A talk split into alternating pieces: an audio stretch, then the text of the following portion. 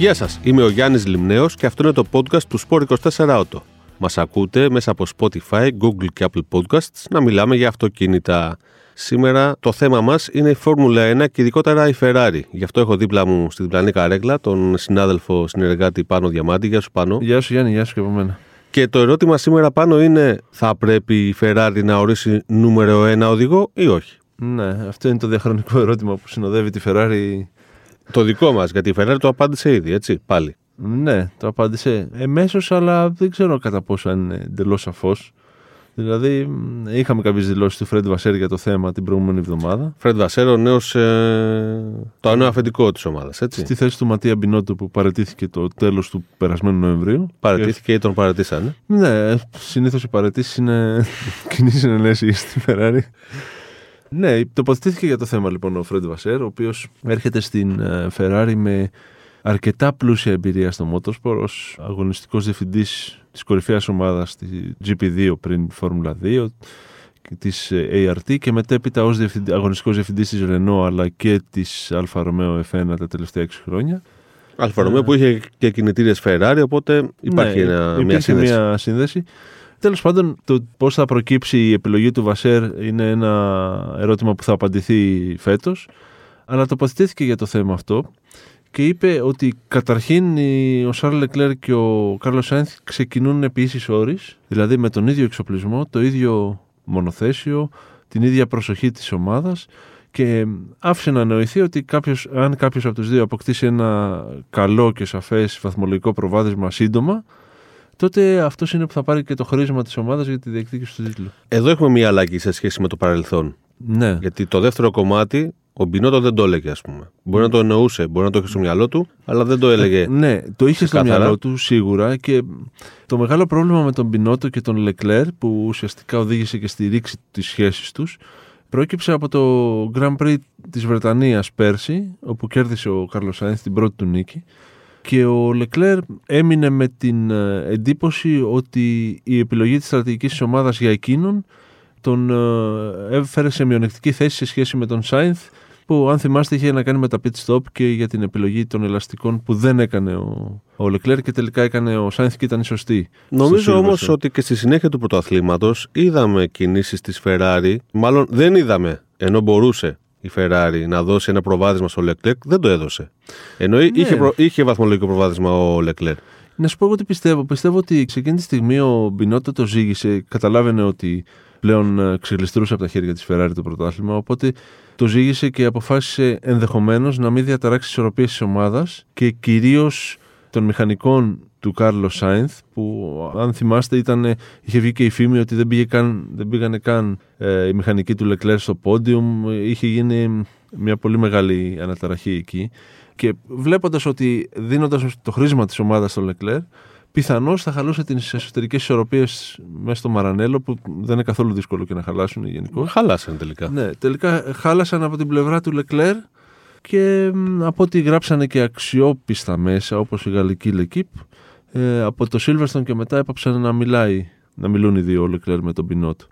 Οπότε αυτό είναι ένα πολύ ευαίσθητο θέμα για τη σκουντερία, γιατί είναι δίκοπο μαχαίρι. Από τη μία ρισκάρεις να χαλάσεις ισορροπίες με την ομάδα του οδηγού και τους μηχανικούς του που δεν έχει την προτεραιότητα και απ' την άλλη ενδεχομένως να πρέπει να δώσει την προτεραιότητα κάποια στιγμή γιατί ο Max Verstappen είναι πάνωπλος και έχει όλη την ομάδα πίσω του και ενδεχομένως άμα δεν είναι ένας οδηγός απλά άμα δεν είναι ένας οδηγός η Ferrari με όλη την ομάδα πίσω του να μην μπορεί να τον αντιμετωπίσει. Απλά θεωρώ ότι το, σε ποιον από το δύο θα δοθεί το χρήσμα, από ό,τι καταλάβαμε από τα λεγόμενα του Βασέρ, είναι ότι θα αποφασιστεί μετά τους πρώτους αγώνες και με βάση το ποιος εκ των δύο οδηγών έχει τους περισσότερους βαθμούς, την καλύτερη απόδοση και τη μεγαλύτερη δυναμική για τη συνέχεια της χρονιάς.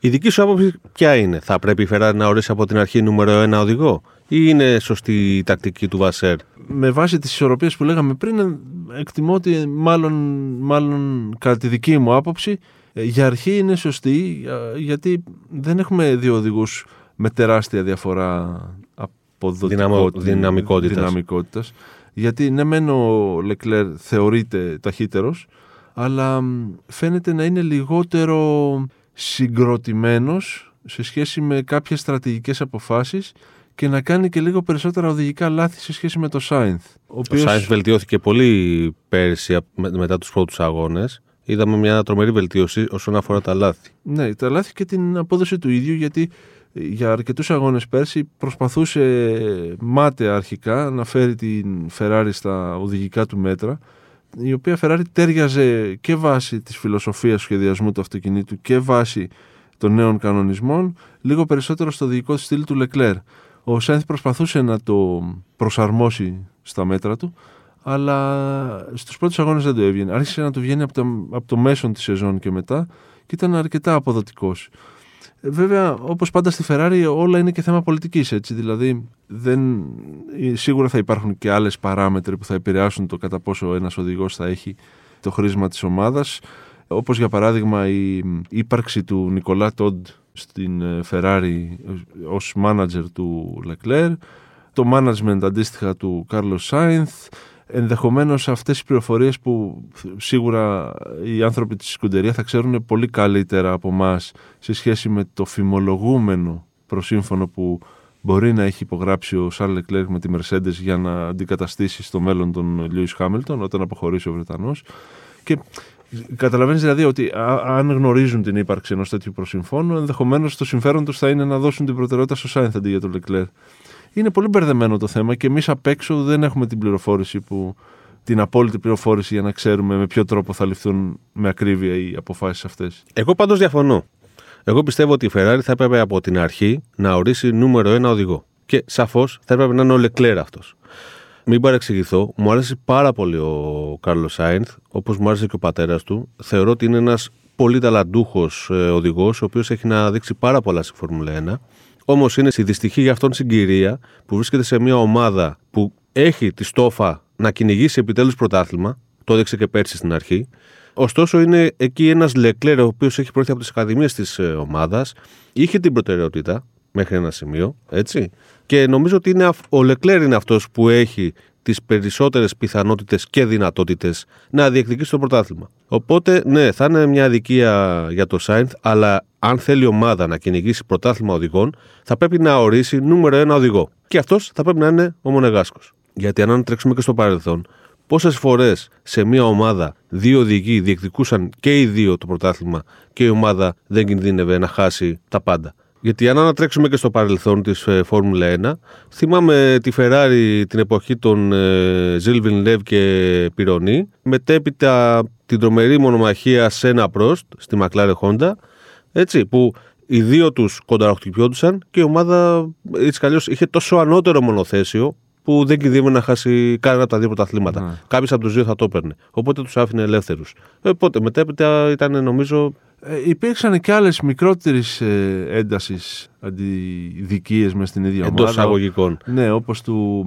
Μίκα Χάκινεν με τον David Κούλθαρτ, που τελικά η McLaren από νωρίς επέλεξε να δώσει την προτεραιότητα στον Χάκινεν για να πάρει τα δύο προαθλήματα το 98 και το 99.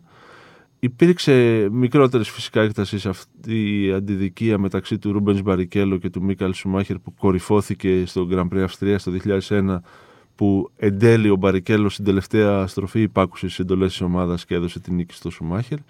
Και στην ομάδα όμως ήταν ξεκάθαρος ο Σουμάχερ. Ήταν, ήταν απόλυτα. Αυτό λέω. Δηλαδή, απόλυτα. δεν έχει να κάνει γιατί και ο Πέρε πέρσι στο Μονακό δήλωνε διεκδικητής του, του πρωταθλήματος. Αλλά στη Red Bull ναι, γιατί η Red Bull, απόλυτα... ο πρωταθλητής ήταν ο Verstappen. Δηλαδή. Ναι, ήταν απόλυτο ξεκάθαρο. Έτσι. Απόλυτο ξεκάθαρο. Ε, βέβαια, τώρα εκεί πέρα προέκυψε και με το Μονακό που κέρδισε ο Πέρες πέρσι. Ναι και μια αστεία δήλωση του πατέρα Verstappen που άρχισε να κατηγορεί τη Red Bull για την ε, νίκη του Πέρες στο Μονακό. Εντάξει, και όλα αυτά που ακολούθησαν που από μόνο τους είναι να γραφτεί ένα ναι. βιβλίο κουτσομπολιού και απίστευτης ε, ανοησίας. Ποτέ η Red Bull δεν έκανε πιο πολύ σαφές από ότι το έκανε ότι έχει την προτεραιότητα τόσο ο Verstappen τώρα όσο και ο Φέτελ παλιότερα. Για μένα λοιπόν η Ferrari, αν θέλει να διεκδικήσει το πρωτάθλημα οδηγών, πρέπει να κάνει το ίδιο. Καλός ή κακός. Γιατί ε, δύσκολα μπορείς να υποστηρίξεις με τον ίδιο τρόπο δύο οδηγούς και να διεκδικήσεις τα δύο πρωταθλήματα οδηγών και ναι, Ακόμα και αν μπορείς να το υποστηρίξεις, που είναι δύσκολο μηχανικά, δεν μπορείς να το υποστηρίξεις στην πράξη στην πίστα. Έτσι, γιατί αυτό με αυτό είναι θέμα στιγμή, αποφάσεων.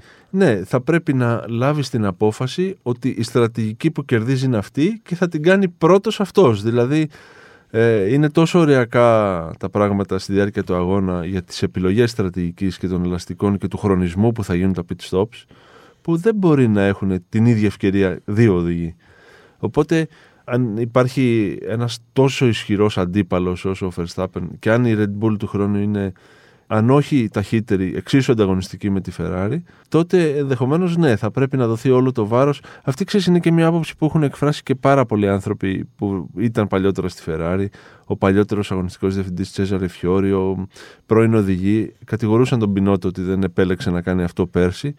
Άσχετα από το γεγονός ότι ακόμα και αν το επέλεγε, η Ferrari θα έχανε το πρωτάθλημα. Για ναι, δεν έχει, να κάνει, δεν έχει να κάνει. Yeah. Και εγώ θα σου πω κάτι πάρα πολύ απλό. Ένα πάρα πολύ απλό υποθετικό σενάριο ξεκινάει η σεζόν, η Ferrari υποστηρίζει και τους δύο με τον ίδιο τρόπο και από λάθη της ομάδας ο Λεκλέ στους δύο-τρεις πρώτους αγώνες δεν συγκεντρώνει βαθμούς. Από λάθη της ομάδας, είτε για λόγους αξιοπιστίας, είτε για λάθος στα πίτση, που έχουμε δει. Είτε, είτε, είτε. Αυτό τι σημαίνει, ότι η ομάδα που αδίκησε το Λεκλέρ, αδίκησε, με δικό της φάλμα, άφησε το Λεκλέρ πίσω στη βαθμολογία, θα δώσει τη βαρύτητά της στο Σάινθ ναι, είναι... Δεν είναι και αυτό μια λάθος απόφαση εκείνη τη στιγμή. Ναι, είναι και αυτό μια άδικη απόφαση. Οπότε πιστεύω ότι είναι λάθος. Εγώ πιστεύω ότι είναι λάθος. Ναι. Υπάρχει βέβαια και το άλλο σενάριο, σαν αυτό που εκτελήθηκε το 2016 με τον Λιούι Χάμιλτον και τον Νίκο Ρόσμπερ. Που ο Χάμιλτον είχε την μερίδα του λέοντος των μηχανικών προβλημάτων τότε του μονοθεσίου, με αποτέλεσμα να μείνει από νωρίς αρκετά πίσω στο πρωτάθλημα. Ο Ρόσμπερ κέρδισε έδαφος και τότε ήρθε αυτό το ερώτημα που θέτεις τώρα για τον Τότο Βόλφ. Έχει αδικηθεί εκ των πραγμάτων ο Χάμιλτον, αλλά ο Ρόσμπεργκ είναι πιο μπροστά στη βαθμολογία. Κατάλαβες. Τους άφησε ελεύθερους γιατί είχε ακριβώς αυτή την πολυτέλεια που είχε και η Μακλάρεν το 89 με το Σένα και τον Πρόστ. Να έχει ένα μακράν ταχύτερο μονοθέσιο και να μην κινδυνεύει να χάσει τα προαθλήματα από τη μονομαχία των δύο οδηγών. Αλλά έτσι ωριακά που θα είναι τα πράγματα του χρόνου, που ενδεχομένως θα είναι τα πράγματα του χρόνου, αν μπήκε η Mercedes. Ναι, δεν, δεν θα υπάρχει παραμικρή τέτοια πολυτέλεια να υπάρξει μια σύγκρουση μεταξύ των δύο οδηγών της ίδιας ομάδας όπως το 2016 στη Βαρκελόνη μεταξύ του Χάμιλτον και του Ρόσμπεργκ που ο Βόλφ ε, ήταν στα πρόθυρα του εγκεφαλικού ας πούμε, και όλοι οι Mercedes. Ε, ναι, είναι, είναι, μεγάλο, είναι μεγάλο το ρίσκο να το κάνεις αλλά και απ' την άλλη πρέπει να έχεις και την ικανότητα τη διοικητική που απομένει να φανεί αν την έχει ο Βασέρας να καταφέρει να διαχειριστεί αυτή την ανισορροπία που θα υπάρχει στις δύο πλευράς του γκαράζ της Ferrari των μηχανικών του Σάινθ με των μηχανικούς του Leclerc. Τέλος πάντων, ναι, είναι κάτι που με ενδιαφέρον θα πρέπει να δούμε. Εγώ ήμουν σίγουρος να σου πω την αλήθεια ότι εξ αρχής πηγαίνοντας στο Μαρανέλ, ο, ο Βασέρ θα είχε την πίεση ή την επιλογή από μόνος του να δώσει την προτεραιότητα στο Leclerc. Εγώ πάλι διακρίνω μία τάση της ε, Ferrari να προμοτάρει περισσότερο το Σάινθ βλέπω μια προτίμηση, όχι ξεκάθαρη, διαβλέπω σαν ένστικτο πε, σαν ε, κινήσεις που γίνανε πέρσι, βλέπω ότι κάποιοι στη Ferrari αγαπούν περισσότερο το Σάινθ. Και δεν ξέρω πόσο ρόλο παίζει αυτό ο μεγάλος, ο πατέρας του Κάρλου Σάινθ, ο, ο θεός του WRC και του Ντακάρ τώρα, πόσο ρόλο παίζουν οι διασυνδέσεις που μπορεί να έχει με ανθρώπους του Motorsport και της ομάδας. Βλέπω δηλαδή ότι η Ferrari έχει αγκαλιάσει το Sainz σαν δικό της παιδί και τον προωθεί τουλάχιστον ισότιμα, μιλάω παρασκηνιακά τώρα, δεν μιλάω για το αγωνιστικό κομμάτι, τουλάχιστον ισότιμα με το Leclerc. Που ο Leclerc είναι, ξαναλέω, από την, ε, μέσα από τις ε, ναι, ακαδημίες. ακαδημίες της ομάδας. Κοίταξε, αυτό ισχύει γιατί υπήρξε κάτι ακριβώς παρεμφερές και στη Red Bull όταν ο Σάινθ ήταν μαζί με τον Max Verstappen, στην Τόρο Ρώσο για την ακρίβεια, όπου υπήρξε μια πολύ μεγάλη διαμάχη πολιτική των πατεράδων. Δηλαδή του, του Γιώργου Verstappen, Γιώργο είναι ο πατέρας. Ξέρω. Ναι, και του Κάρλο Σάινθ του μεγάλου. Ε, φοβερό μπέρδεμα. Δηλαδή, από τη μία έχουμε δύο Κάρλο Σάινθ, πατέρα και γιο, και από την άλλη ο Γιώργο Verstappen είναι ο πατέρας του, του γιου. Ναι, ναι, ναι, είναι ο γιο Verstappen, πατέρας του Max Verstappen. Ο Max είναι ο γιος και ο γιος είναι ο πατέρας.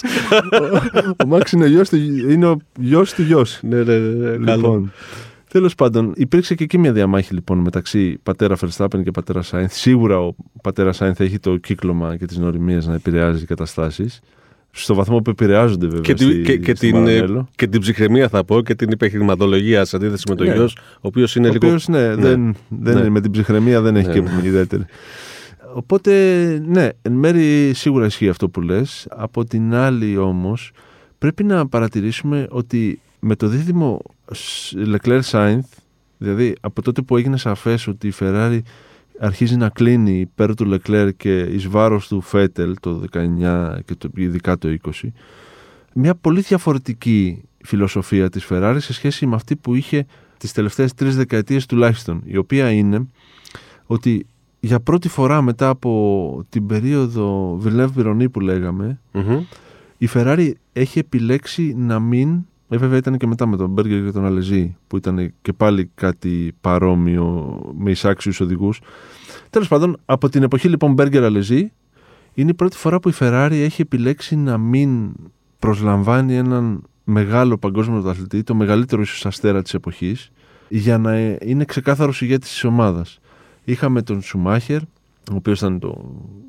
Ε, μετά τον Σουμάχερ ακολούθησε ε, ο Φερνάντο Αλόνσο, ο οποίος και πάλι πήγε ως δις παγκόσμιος πρωταθλητής, το μεγαλύτερος αστέρας της εποχής, το μεγαλύτερο όνομα και ίσως ο καλύτερος οδηγός τη ομάδα. Εντάξει, υπήρχε μια εποχή το ανέκδοτο ότι όλοι οι παγκόσμιοι πρωταθλητές πάνε να συνταξιοδοτηθούν τη Ferrari. Ναι, όχι, δεν ήταν έτσι. γιατί με την περίπτωση του Αλόνσο και του Φέτελ και από τους Σουμάχερ νωρίτερα δεν ήταν έτσι. Μετά τον Αλόνσο λοιπόν ακολούθησε και ο Φέτελ. Τώρα είδαμε κάτι άλλο.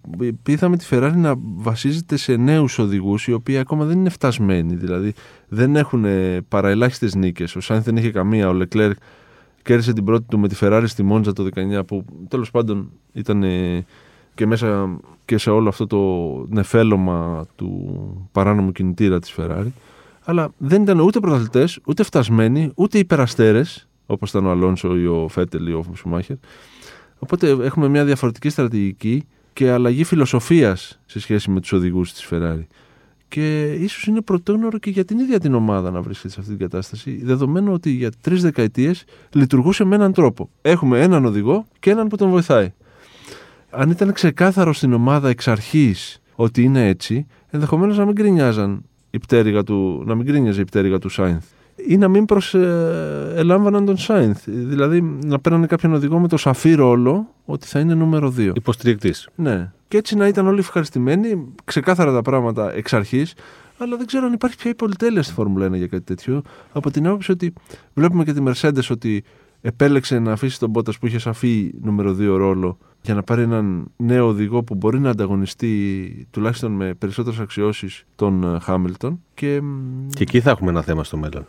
Και εγώ το έχω πει και θα το ξαναπώ και επιμένω. Όταν η Mercedes αποκτήσει μονοθέσιο ικανό για νίκη, θα δούμε κόντρα Χάμιλτον ναι, ναι, Είναι προφανές και βέβαια και ο Τότο Βόλφ έχει αποδείξει ότι μάλλον έχει στο παρελθόν φανεί ανίσχυρος μπροστά σε μια τέτοιου είδους κόμμα. Είναι όμως άλλο πλέον το δέσιμο μεταξύ Βόλφ και Χάμιλτον. Ναι, ναι. Έτσι, ειδικά μετά την περσινή χρονιά που δεν κατάφερε ο Βόλφ να δώσει στο Χάμιλτον ένα ικανό μονοθέσιο. Mm.